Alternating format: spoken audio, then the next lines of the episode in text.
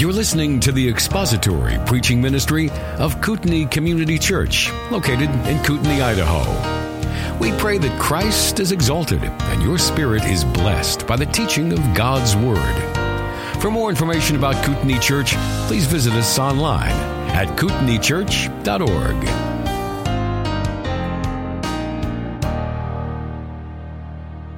The next hero of the faith that we find in Hebrews chapter 11 is Noah.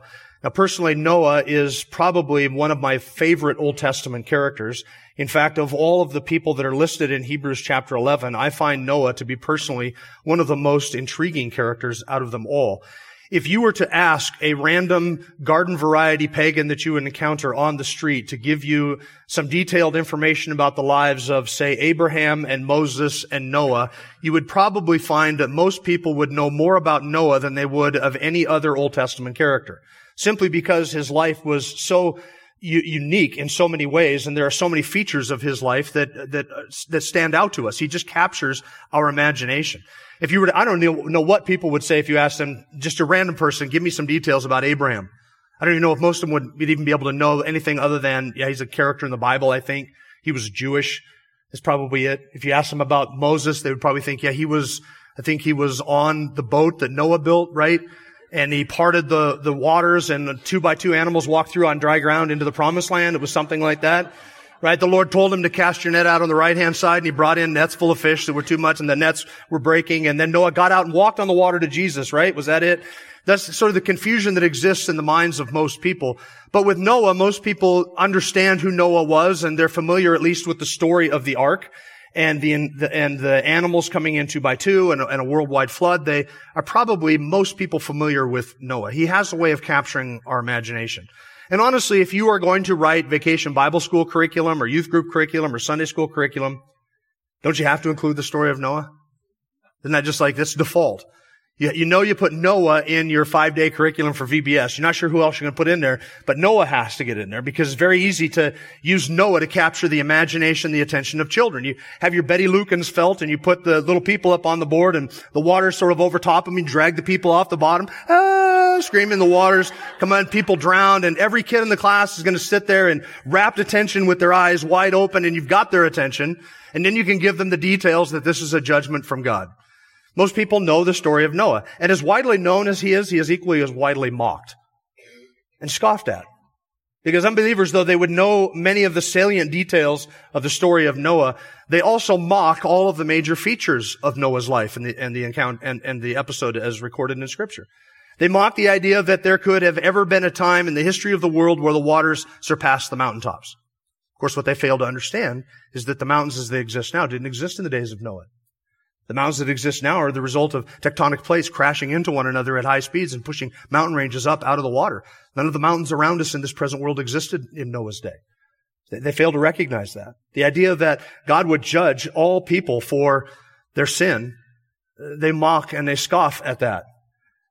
The fact that God would command Noah to build an ark and that this boat could fit all of the various kinds of animals that we have on the face of the planet, that's something that is worthy of your scoffing. And then the idea that, that all of, all of creation would be wiped out, all living creatures would be wiped out except just those ones on that boat and that this was a worldwide flood and that everything would be wiped out and that stepping off of that boat would just be Noah and his immediate family, those eight people, and that the whole world's been populated from just those eight people. That sounds quite ridiculous and, and mockers and scoffers scoff at that. And these are all the things that make Noah unique. That God commanded him to build an ark, that Noah, in faith and in reverence, built that ark, that God brought animals of every kind to that boat, and they went on to that ship, and that God sent a worldwide flood that covered all of the, the globe, and that everything was wiped out, all living creatures. All those things make Noah's story unique. And then that he stepped off of that boat, and that the only people on the face of the whole planet were him and his immediate family. Noah and his wife, his three sons, and their wives, only eight people on the entire globe. Be honest with yourself. Haven't there been times in your life when you thought, you know, that wouldn't be such a bad gig? Just eight of us. Until you realize that you can't have doctors and dentists and all the stuff that you rely upon. And you think, okay, maybe more than just eight. Maybe 50 or 60 people. Noah is a very singularly unique figure in all of the Old Testament. And do you know why scoffers mock at it? Because scoffers do not want to admit that there are judgments like that against sin. Because if there are judgments like that against sin, then that means that there was a judgment like that in the past. And if there was a judgment like that in the past, because there are judgments like that against sin in the present, then there might be a judgment like that in the future. And because they desire to deny that there can be any judgment to come, they find it much easier to do that if they can deny that there has ever been a judgment like that in the past. And so really, as 2 Peter chapter 3 described, we read here a few moments ago, really they are seeking after their own lusts and trying to satisfy their own lusts, driven by their own lusts and their sin. That is why scoffers scoff at the tale of, of Noah. He is our third example in Hebrews, and he follows along chronologically after the first two, Abel and Enoch. Abel was an example of one who worshiped God in faith. Enoch, an example of one who walked with God in faith. And now Noah, an example of one who works for God in faith. And it is his work of building that ark for the salvation of his family that is the focus of our writer here in Hebrews chapter 11. In contrast to Abel and Enoch, scripture gives us a lot more detail about Noah. Uh, Abel gets most of a chapter, chapter four in the book of Genesis, a lot of details about him and his brother and being killed by Cain. We get some details of that. Enoch is relatively brief mention in Genesis chapter 5, but then we get to Noah and we get Genesis 6 and 7, 8 and 9, and he's even mentioned in 10. And really the, the passage beginning in uh, Genesis 5 all the way through Genesis 11 and 12 traces the lineage from Adam all the way through to Abraham. That's the point of those, all those chapters. And so it's really this godly lineage that's being traced through the book of Genesis, particularly in Genesis chapter 5. The next hero of our faith that we are introduced to later on in Hebrews 11 is Abraham, and, and more attention is given to him, more details given uh, to him in Hebrews 11, and consequently the rest of the book of Genesis after chapter 12, from 12 through the end, is really about Abraham and his immediate descendants, his children and his grandchildren. So before we jump back into Genesis to look at Noah, I want you to see in verse 7 of Hebrews 11, briefly notice the significance that the author makes of Noah there. Hebrews 11 verse 7, by faith Noah, being warned by God about things not yet seen, in reverence prepared an ark for the salvation of his household, by which he condemned the world and became an heir of the righteousness which is according to faith. There are two significant things that are written concerning Noah there. Two phrases that really describe him. First, he was warned about things not yet seen. And later on, when we come back to Hebrews chapter 11, we'll see what the author is describing there. He was warned about things not yet seen. And then his act of building the ark was done in reverence. This describes his attitude, his demeanor, the, the, the, position of his heart. He did this act of obedience in reverence. And then there are three things that his faith accomplished there. Number one, he prepared an ark for the salvation of his household. And that's not spiritual salvation that is described there. It is the preservation from the judgment that was taking place at the flood. Second, he condemned the world. In other words, his act of faith in the building of the ark was itself a testimony of condemnation to the ungodly world around him. And then third, he became an heir of the righteousness which is according to faith. So his faith moved him to prepare an ark by which he condemned the world and became an heir of the righteousness which is according to faith. Those are the three things we're going to keep in mind just today as we go back to Genesis chapter 6. So turn your Bibles back to the sixth chapter of Genesis. Genesis chapter 6. And we're going to even though we could go through Genesis 6, 7, 8, and 9, is really, that's not the, the goal of this message. And I said to you several weeks ago when we started Hebrews chapter 11 that one of the challenges in preaching through this list of the heroes of the faith is how deep do we dive back into their original context? That, that, without losing sight of Hebrews chapter 11. And I think I've I think the balance that I'm going to try and strike is to basically describe in, in brief detail some of that historical context as we encounter the details in Hebrew 11 without really taking sort of a mini series on Noah from Genesis. So we're just going to be looking today at Genesis 6, even though all of the details of Noah's life would encapsulate Noah, uh, Genesis 6 through 9. Genesis chapter 6. Let me set a little bit of the historical context. Last time we were in Genesis, was back in chapter 5 when we looked at Enoch, and that of course was just a genealogy that traces the lineage of Adam all the way through to the time of Noah. And we notice there that it is a chronological genealogy. In other words, he gives us names of people and how long they lived and when they bore a son and how long that son lived. And then when that son bore a son, etc. The purpose of that seems to be that you and I would be able to date the events and the people's lives prior to the flood. We can date the flood from Abraham. We know when Abraham lived. We can date the flood from Abraham. And then beginning in Genesis 5, we can go back and we can date creation. If we take Genesis seriously as history, we can date creation from the time with, not, not precisely. I'm talking day of the week or anything, but we are talking about a pretty precise date, uh, in terms of the years that creation has been around. This puts Noah in a historical context among other historical figures, and he is in the line of Seth. Seth was the godly descendant of Adam and Eve, and not everybody in Seth's lineage would have been a believer. We're not to assume that, nor are we to assume that everybody who was born of Seth's line was a believer, or that every single person mentioned in Genesis 5 was necessarily a believer. But we can presume that most of them would have been believers, and that this knowledge and understanding of who God is and the worship of the one true God, Yahweh, would have been passed down from generation to generation. And that would have been very easy to do, because as we date the lifespans of these peoples, these patriarchs who lived in Genesis chapter 5, we see lifespans that overlapped one another. I'll just give you a couple of significant things that I mentioned a few weeks ago when we were looking at Enoch. Enoch is Noah's great grandfather. Enoch, the one who was taken, he is Noah's great grandfather. He was a prophet. Enoch begat Methuselah. Methuselah begat Lamech, and Lamech begat Noah. Methuselah lived to be nine, six, six, sorry, 696 years old. That is the longest recorded lifespan in the Bible. That is not to say that nobody lived longer than 969 years. It is to say that the longest recorded lifespan in scripture was 969 years. That's verse 27 of chapter 5. Noah uh, was alive for approximately 100 years during the lifespan of Adam's grandson. So remember, you had Adam and then Seth and then Enosh. And his, Enosh's life would have overlapped the life of Noah by 100 years. Enosh lived a long time, and so Noah would have been alive at the time of his great, great, great, great, great grandfather. Enoch, the one who was taken, would have been taken before Noah was born, so he never would have known Enoch, but he would have known his great, great, great, great, great grandfather, or we said, we should say, he could have known his great, great, great, great, great grandfather Enosh, because their lives would have overlapped. Methuselah lived up until the time, the day, sorry, the year that the flood came. Methuselah lived up to the year of the flood. Methuselah's son, Lamech, died four years prior to the flood. And Methuselah would have outlived his son, Lamech, by four years, and he would have died the year that the flood came. Though all of these patriarchs in Genesis chapter 5 lived long lives, it is important to remember that none of them, except Noah and his three sons, Ham, Sheph, and uh, Ham, Shem, Ham, and Japheth, were alive at the time that the flood came all in Genesis 5 had already died prior to the worldwide flood, which means Noah and Noah alone would have been a righteous and godly man amongst all those who lived at that time. As you're listening to me preach on all this and remind you some of these things, you're probably thinking to yourself, Jim, you, you sounds like you're taking Genesis as literal history. And I am taking Genesis as literal history because it is literal history.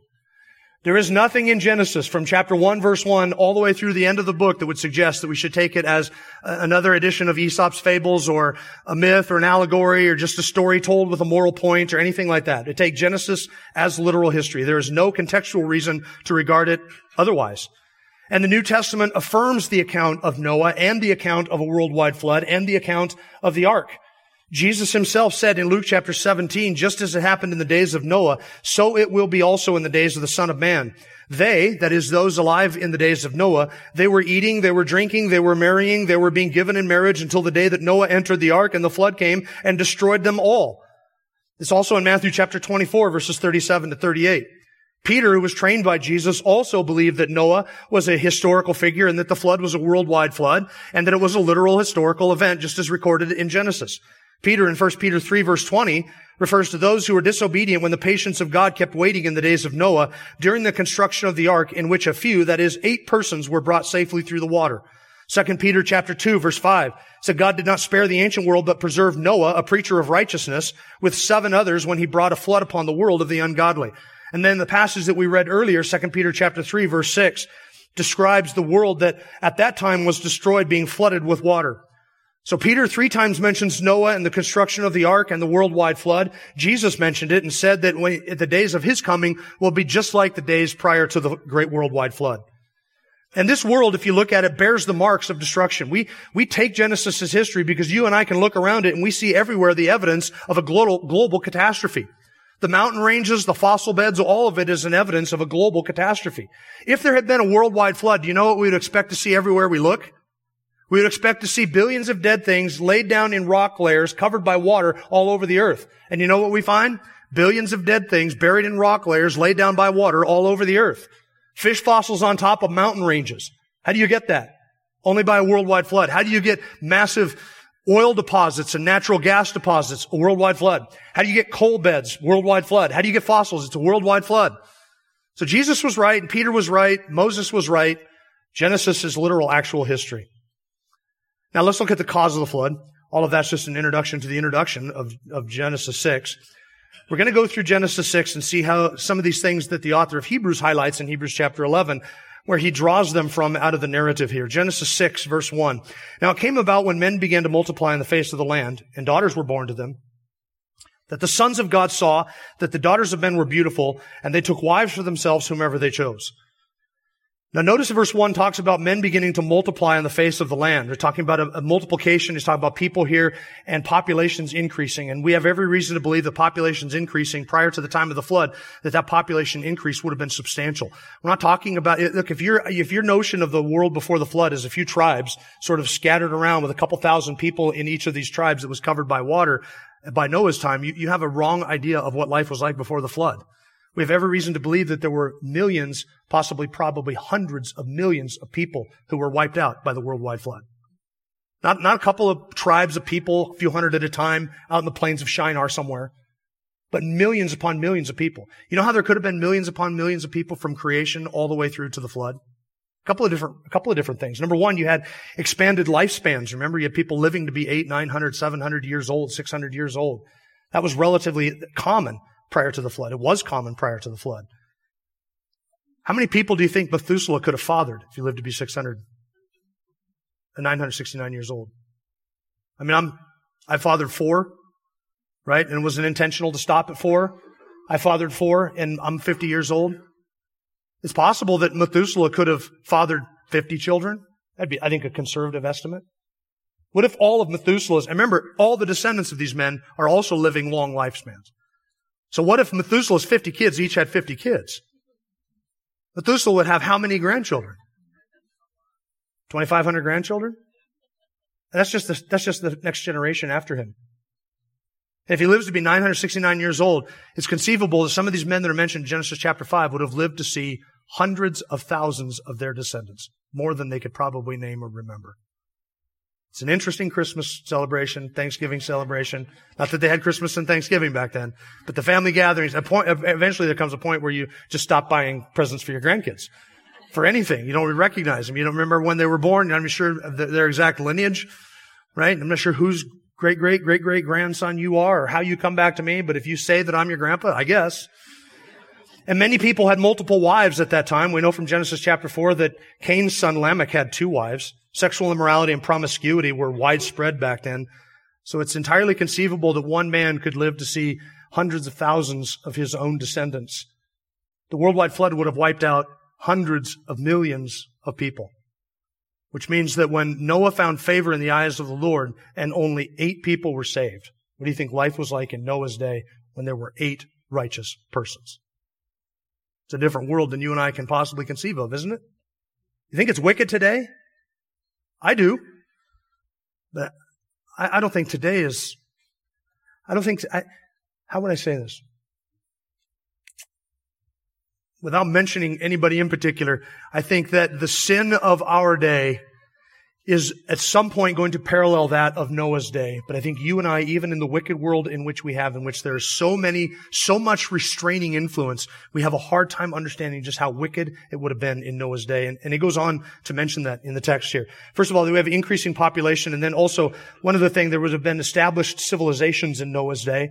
We know that Cain built a city, and there was city, there was metallurgy, there was music, There was um, flock keeping. There was always kinds of industry and commerce prior to the flood. Millions of people engaging in commerce, building cities, establishing civilizations. You see remnants of that type of pre-flood technology in the world today in the the organ the civilizations that sprung up right after the flood. That knowledge from Noah and his sons was preserved even in the Mayan Empire and in the Egyptian Empire and others. That they built these massive buildings. This is all pre-flood knowledge and technology that would have come through Noah and his sons been preserved and then probably reestablished really quickly after the flood.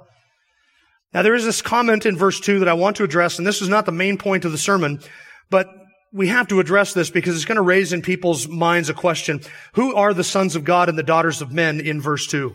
Who are these sons of God? There seems to be an intermarrying or a mingling here. And there are two predominant views on this passage, and I'm only going to give you, uh, uh, uh sorry, there are more than two predominant, sorry, there are more than two views of this passage. I'm going to give you the two predominant ones, and I'm going to tell you which one it is that I hold to. The first one is that this refers to angels cohabiting with women, that the sons of God were angelic beings who came down and in a physical manifestation had sexual relationship with the women uh, of that day and that this created some sort of, uh, some people believe, a mongrel breed of half human, half angelic beings that were the Nephilim, the giants that were alive in those days. And that because of this intermingling between angelic beings and human beings, that this this polluted the entire line of Genesis chapter 5 so that Noah was the only one by that time that whose line, whose lineage had not been polluted by this intermingling and intermarriage of angelic beings. They, they base this upon the fact that in the book of Job, chapter 38, I think it is, talks about the sons of God and it's referring to angelic beings who shouted for joy and rejoiced at the creation of the world. And it's true that some angelic beings are described as sons of God in the Old Testament. It's also true that human beings are described as the sons of God in the Old Testament. So it is not my view that this refers to angelic beings who had intermarrying relationships with human beings and created a mongrel race. I don't believe that that's what's being described here. It doesn't fit the context. It's in the context. Moses is tracing the godly lineage of Seth from Adam all the way through to Abraham. And his point in Genesis 6 seems to be that prior to the flood, this godly lineage was being further and further diluted and polluted as these sons of God, believers, were marrying the daughters of men based only upon the beauty. They saw that they were beauty and took wives from whomever they want without giving any thought to the spiritual or moral or religious qualifications of these women and that there was this intermingling that was going on to the point where at the time of Noah, there were only eight godly people on the face of the planet. Seth's godly line had been so wiped out by the intermingling of these pagans with these believers that by the time you get to Noah, there's only eight of them. And further, if you are a creationist and you believe that this refers to angelic beings intermingling and marrying with human beings, I want to challenge you with something. I think that this underlines your creationist dogma that everything in creation was created to reproduce after its own kind.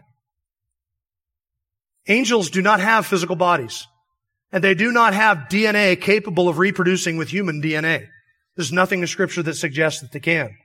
And over and over in scripture, we are told that everything was created to reproduce after its own kind. So even if angels could reproduce, and I have no reason to believe that they do, in fact, I believe that they don't, even if they could reproduce, creation would tell us, the science of creation, the doctrine of creation would tell us angels cannot reproduce with human beings because they are an entirely different created order. There's, there cannot be this cross speciation between these. So I don't believe it's talking about angels cohabiting with women. I think it is describing the, the intermarriage of the godly and the ungodly prior to the flood. Verse three, then the Lord said, my spirit shall not strive with man forever because he also is flesh. Nevertheless, his days shall be 120 years. The Nephilim, that is the giants were on the earth in those days. And also afterward, when the sons of God came into the daughters of men and they bore children to them, those were the mighty men who were men of old, men of renown. Notice that it says that the Nephilim, the giants were on the earth in those days. I think this just describes the fact that men back there were bigger than we are. We are not evolving and becoming bigger and better. We're devolving and becoming worse as time goes on because our genetic code is being more and more corrupted. So I think if, I don't know how tall Adam was, but my guess would be if I were standing right now next to Adam, I would look like a dwarf in his presence. That would be my guess.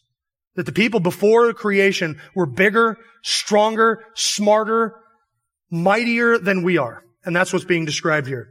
These men of renown, these mighty men were mighty in strength and ability, in intellect, And this probably resulted in the increasing violence that we read of in the following passage, verse 5. Then the Lord saw that the wickedness of man was great on the earth, and that every intent of the thoughts of his heart was only evil continually. That is as, that is as clear of a statement of the doctrine of total depravity that you could hope to find in the Old Testament. That every thought of man's heart was only evil continually. This is what it was before the fall. Are you better than they, by the way? In, in your natural state, apart from the grace of God, is, is fallen man today morally superior to those before the flood? I would argue that we are not. Man is his natural state, tends to invent ways of sinning. All of our technology today just makes sinning more convenient. It makes it easier. It makes more readily available. It makes it more secret. That's all that our technology has done. It has not done anything to change the human heart. And out of the human heart, Jesus said, flow evil thoughts and fornications, thefts, murders, adulteries, deeds of coveting and wickedness, as well as deceit, sensuality, envy, slander, pride, and foolishness. And since that's what comes out of the heart of man, and, and God says that the wickedness of man was great and that the thoughts of his heart is only evil continually, it's not difficult to see why the violence that is described below is, is, was so rampant.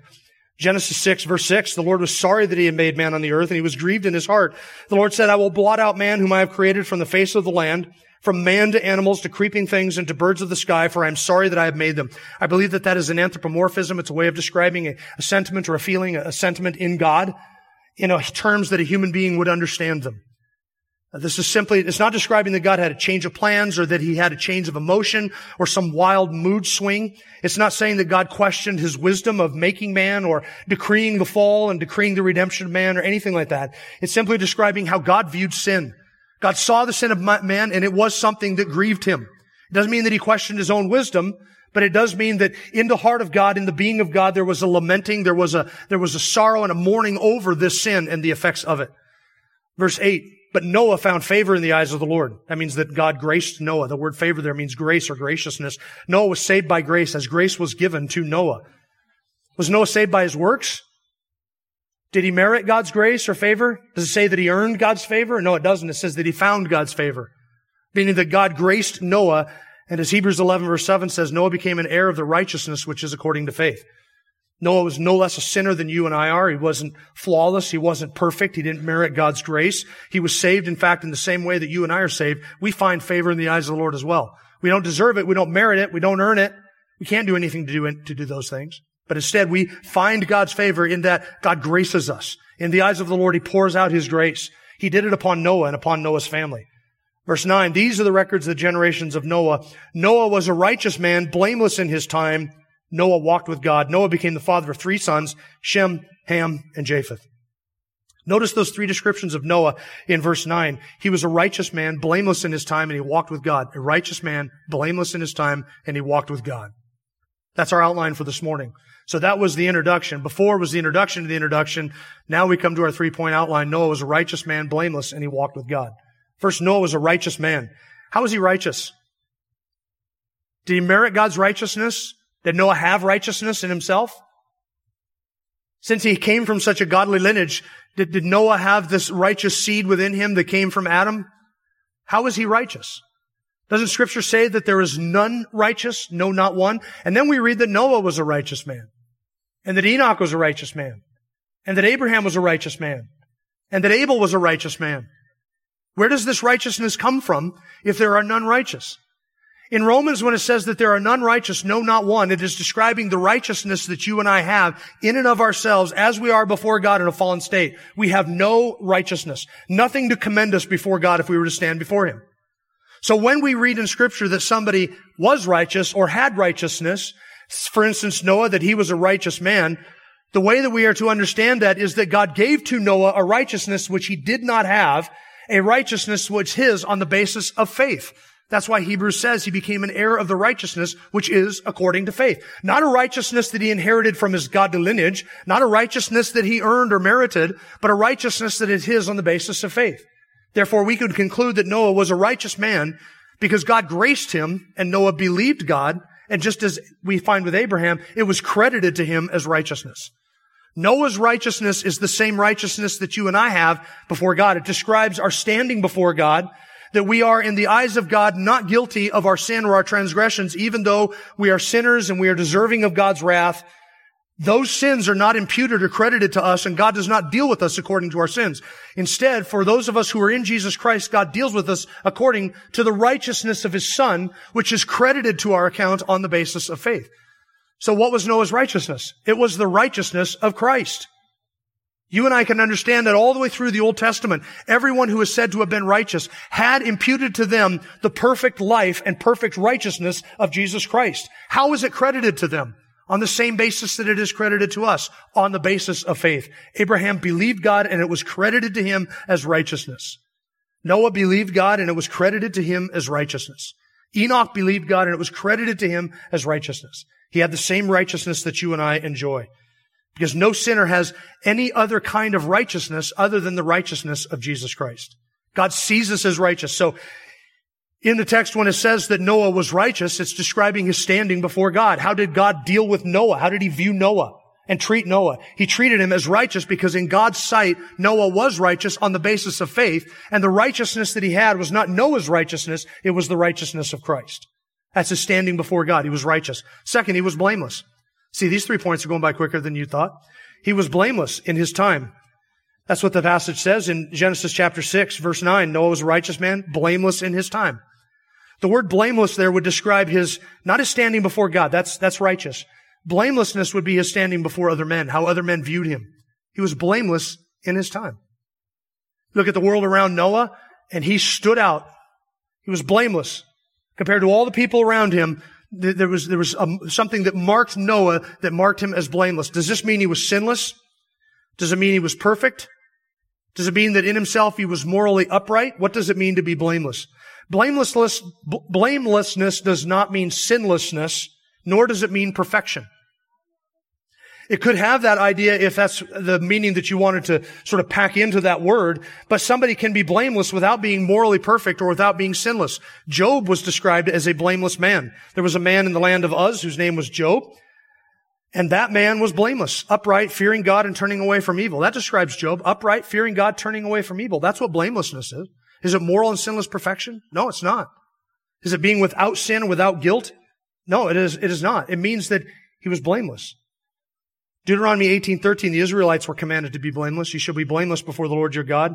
Philippians 1:10 says we may we are to do all things so that we may approve the things that are excellent in order to be sincere and blameless until the day of Christ Jesus.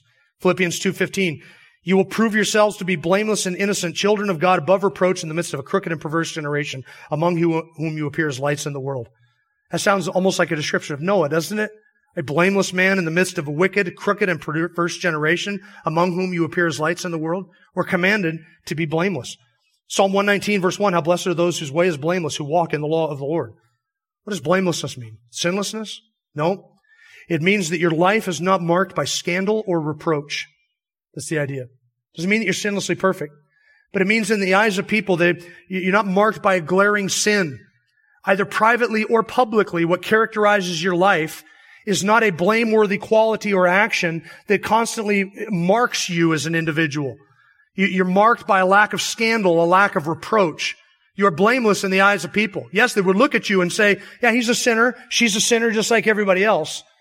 But in terms of the world around us, this person is a very blameless person. There's really nothing that I can point to in this person's, this man or woman's life that marks him as being reproachful or scandalous. That's what it is.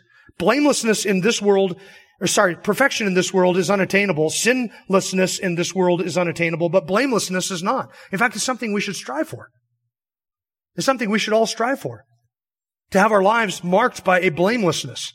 And third, he walked with God. And this helps us understand how it is that he was blameless. He walked with God. We heard that description about someone else, didn't we? In Genesis, who was it? It. He walked with God. Now, if, if you thought that the secret to being taken up out of this world was that you walked with God, Noah walked with God and he went through a judgment. So God's purposes for Enoch in walking with him was that God took him. God had a different purpose for Noah. So walking with God is no guarantee that you will not suffer through or go through some sort of a judgment in this world. It doesn't mean that your soul is preserved. And it doesn't mean that God is pleased with you.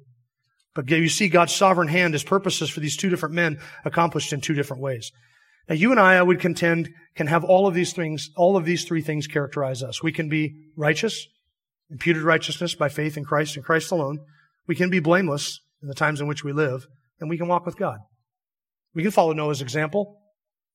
In fact, the, the world in which Noah lived is described in verse 11. Now the earth was corrupt in the sight of God, and the earth was filled with violence. God looked on the earth, and behold, it was corrupt. For all flesh had corrupted their way upon the earth. There's two things that stand out there the word corrupt and the word violence. The earth was filled with violence. All flesh had corrupted itself. You can imagine living in Noah's day and imagining everywhere you turn, there was a Planned Parenthood abortion clinic on the corner. There was violence in the media. There was violence in commercials. There was violence in the entertainment. There was violence in the music. There was violence out in the streets. There was violence in the pub. There was violence in the home. How were they capable of such violence? Because these were mighty men of renown, strong men who could dominate others and, and, and force their will upon other people. The earth was filled with violence. Those were the times in which Noah lived. Does it sound like the times in which you live? Yeah. And you know what the story of Noah tells us? That we can never point to the world around us and say, and, and use that as an excuse for not living righteous, blameless, and upright lives in which we walk with God. We can never point to the world around us and say, it's so difficult in today's world. Jim, it was easier back in the 1980s for you to walk with God. I don't know if it was or wasn't. I wasn't walking with God in the 1980s. Life was different in the 1980s. It was. Those of you who were born in the 1990s and since, you have seen a, a, a rapid dec- decay in the moral fabric of our nation. Yes, we've all seen that. We look at it and we lament it. My kids have never known what it was like to grow up in the 1980s or prior to that. Some of you who are older than me know what the 60s and the 70s, the 50s, the 30s, and the 1800s were like. You can appreciate all of that. The moral fabric of the nation was much different back then. But no matter how bad the world gets, no matter how corrupt the culture becomes in our day and in our lives, we can never look to the world around us and say, because of that, I cannot live a righteous and godly life. Noah's world was different than ours. I think it was worse than ours. I think it had fewer of the restraining influences that we have even in our, in our own world. Even the worst governments in our world, though they are propagators and promoters of so much wickedness, so much violence, and so much sinfulness, those governments are better than no government where the mighty rule everybody else. It was a wicked world. And that like in our world, there would have been to Noah a hostility against the knowledge of the one true God. Imagine that you were Noah and you were called to build a boat out in the middle of the plains. This boat is big. We're going to get to that here in just a second. And people come up to you and say, Hey, what you building? And you say, uh, it's a boat. God's going to destroy the entire world by water and if you don't repent, you're going to perish in the flood. And that, that's your message to everybody. I mean, the, building of the boat would have raised a lot of questions. It would have started quite a few conversations. And every time you answer people's questions or get involved in those conversations, you have to tell them what? That God is a righteous and holy God, that He's going to judge sin. And if you don't turn to Him, you're going to perish.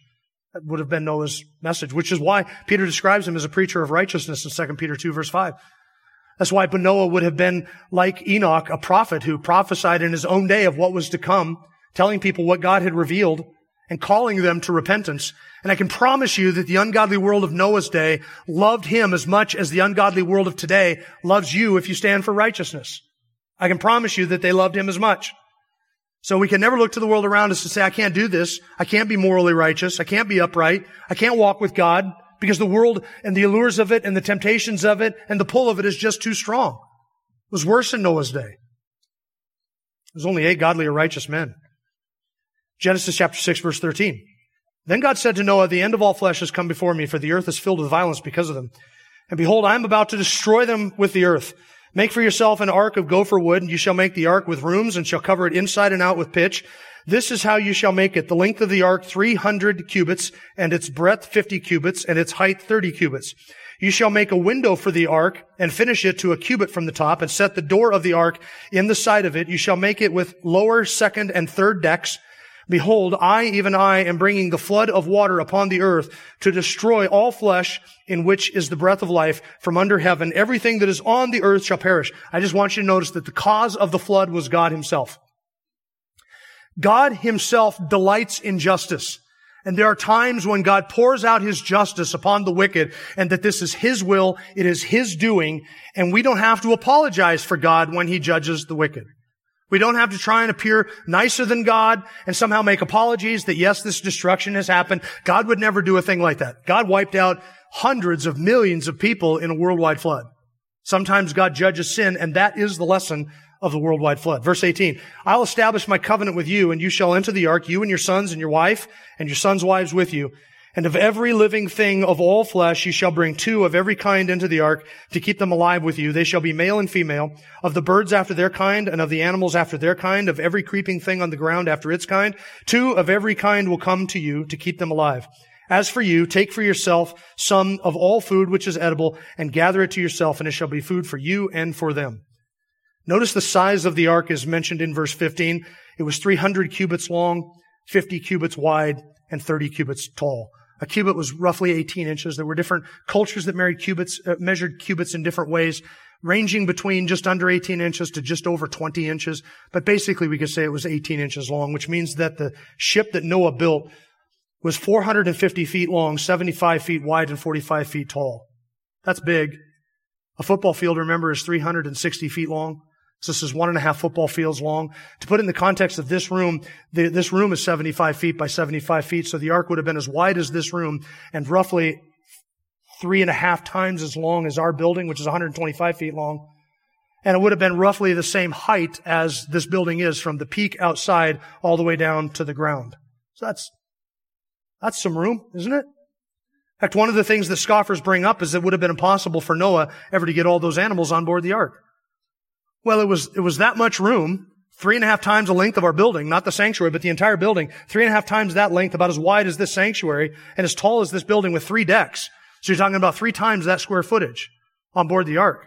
And in fact, Noah would not have had to take two of every species or every every um, different breed of animal on the ark, but only two of every created kind which means that he would not have had to take Weimaraners and Schnauzers and Bulldogs and Poodles, and who would want to preserve Poodles anyway? He wouldn't have had to take all of that. He just had to take one, two of the dog kind, and two of the cat kind, and two of the horse kind. In fact, Noah, by modern estimates, would have been able to, uh, uh to house less than 7,000 animals on board the ark, and that's more than enough room for all the animals, which averaged in size from a sheep or lower, or smaller on board the ark. He could have done that. That's not unfeasible. Wouldn't have been impossible. And, and, Noah wasn't the one responsible to go out into the wilderness and capture these animals. God brought the animals to him and loaded them onto the ark.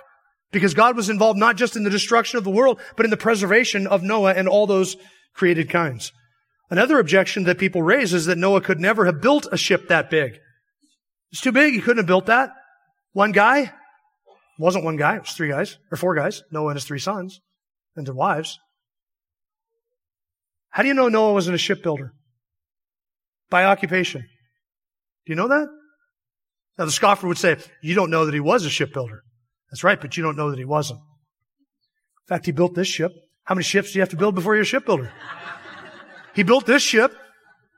I have no reason to believe that God, having told Noah this instruction and given him this task, would not have provided all of the means, all of the skill, and all of the people necessary to build exactly what it is that God called him to build. What Noah saw and what Noah did and what Noah lived through was absolutely unprecedented in the history of the world.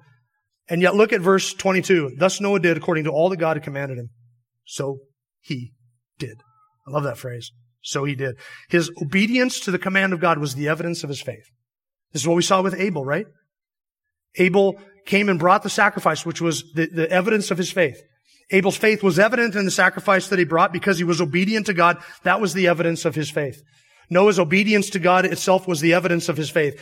His obedience is the proof of his faith. And if he had not believed what God had said, Noah would never have built that boat. If he had said, ah, you know, I don't really think God's that kind of a God. I think God's a loving God. He's not going to judge the whole world.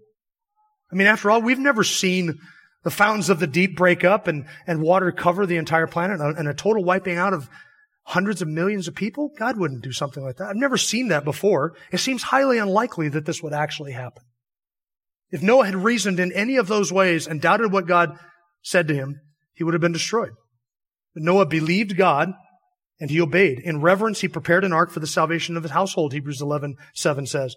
He believed God regarding the salvation of his soul, and he believed God regarding the condemnation and the damnation of the entire world. And since he believed God for the salvation of his own soul, then when God said, I'm going to judge the world, Noah would say what? I believe what God has said He's going to do, and I will act accordingly. Faith is the assurance of things hoped for and the conviction of things not seen. Remember, Noah, having been warned ahead of things not seen, he had not seen anything like what he was told was about to happen. He was warned of it. And Noah, this is what faith is. It is the conviction of things not seen. Noah was convinced that though he had never seen anything like this, and nobody had ever seen anything like this, that if God says it was going to be so, then it must be so. And so Noah, in faith, built an ark for the preserving of his family because he was convinced of what he had not yet seen. That's what faith is. That's what biblical faith is. We are convinced of things we have not yet seen. I am convinced that Jesus Christ is coming back to judge this world and that the present world being kept reserved by the word of God is being kept for a fiery judgment. I'm convinced of that. I am convinced likewise that by virtue of the bodily death and resurrection of the Lord Jesus Christ, that I can have righteousness imputed to me. This is something that I have never seen, but I am convinced that it is true. Faith is the assurance of things hoped for and the conviction of things that we have never seen. You and I live in times that are very similar to Noah's times. A wicked world surrounded by unbelievers who mock and scoff the things of God. It is a sinful world. It is not getting better. It is getting worse morally in every way. That is not likely to change anytime soon. And you and I need to be prepared to live godly lives like Noah in the midst of a world that is very much increasing in, in just the same way that Noah's world was increasing in wickedness, violence, and ungodliness. We must believe and take God at His word when He says that He will judge the world and that everything around us is not going to perish in some natural flooding because of global warming and carbon footprints. I can tell you how all of this is going to wrap up. I know how it's going to end. Christ is going to return, and when it is time for him to conclude his earthly kingdom and wrap up this entire creation, everything is going to be consumed and melted with a fervent heat. It's all going to burn. And you and I have to be convinced that that is true. Have we ever seen anything like that happen before? Nope. We're just like Noah. But we can be utterly convinced of things that we have never seen. That these things will happen. And in the midst of that, in preparation for that, and I hope it's sooner rather than later, we can be preachers and representatives of righteousness. We can be righteous by faith, blameless in our time, and walk with God. That is what God calls us to do. Noah's a perfect example of that. Thank you for listening to the latest podcast from Kootenai Church. If you'd like to learn more about Kootenai Church or to donate to our church ministry, you can do so online by visiting kootenaichurch.org. We hope you enjoyed this podcast and pray you'll join us again next time. Once again, thank you for listening.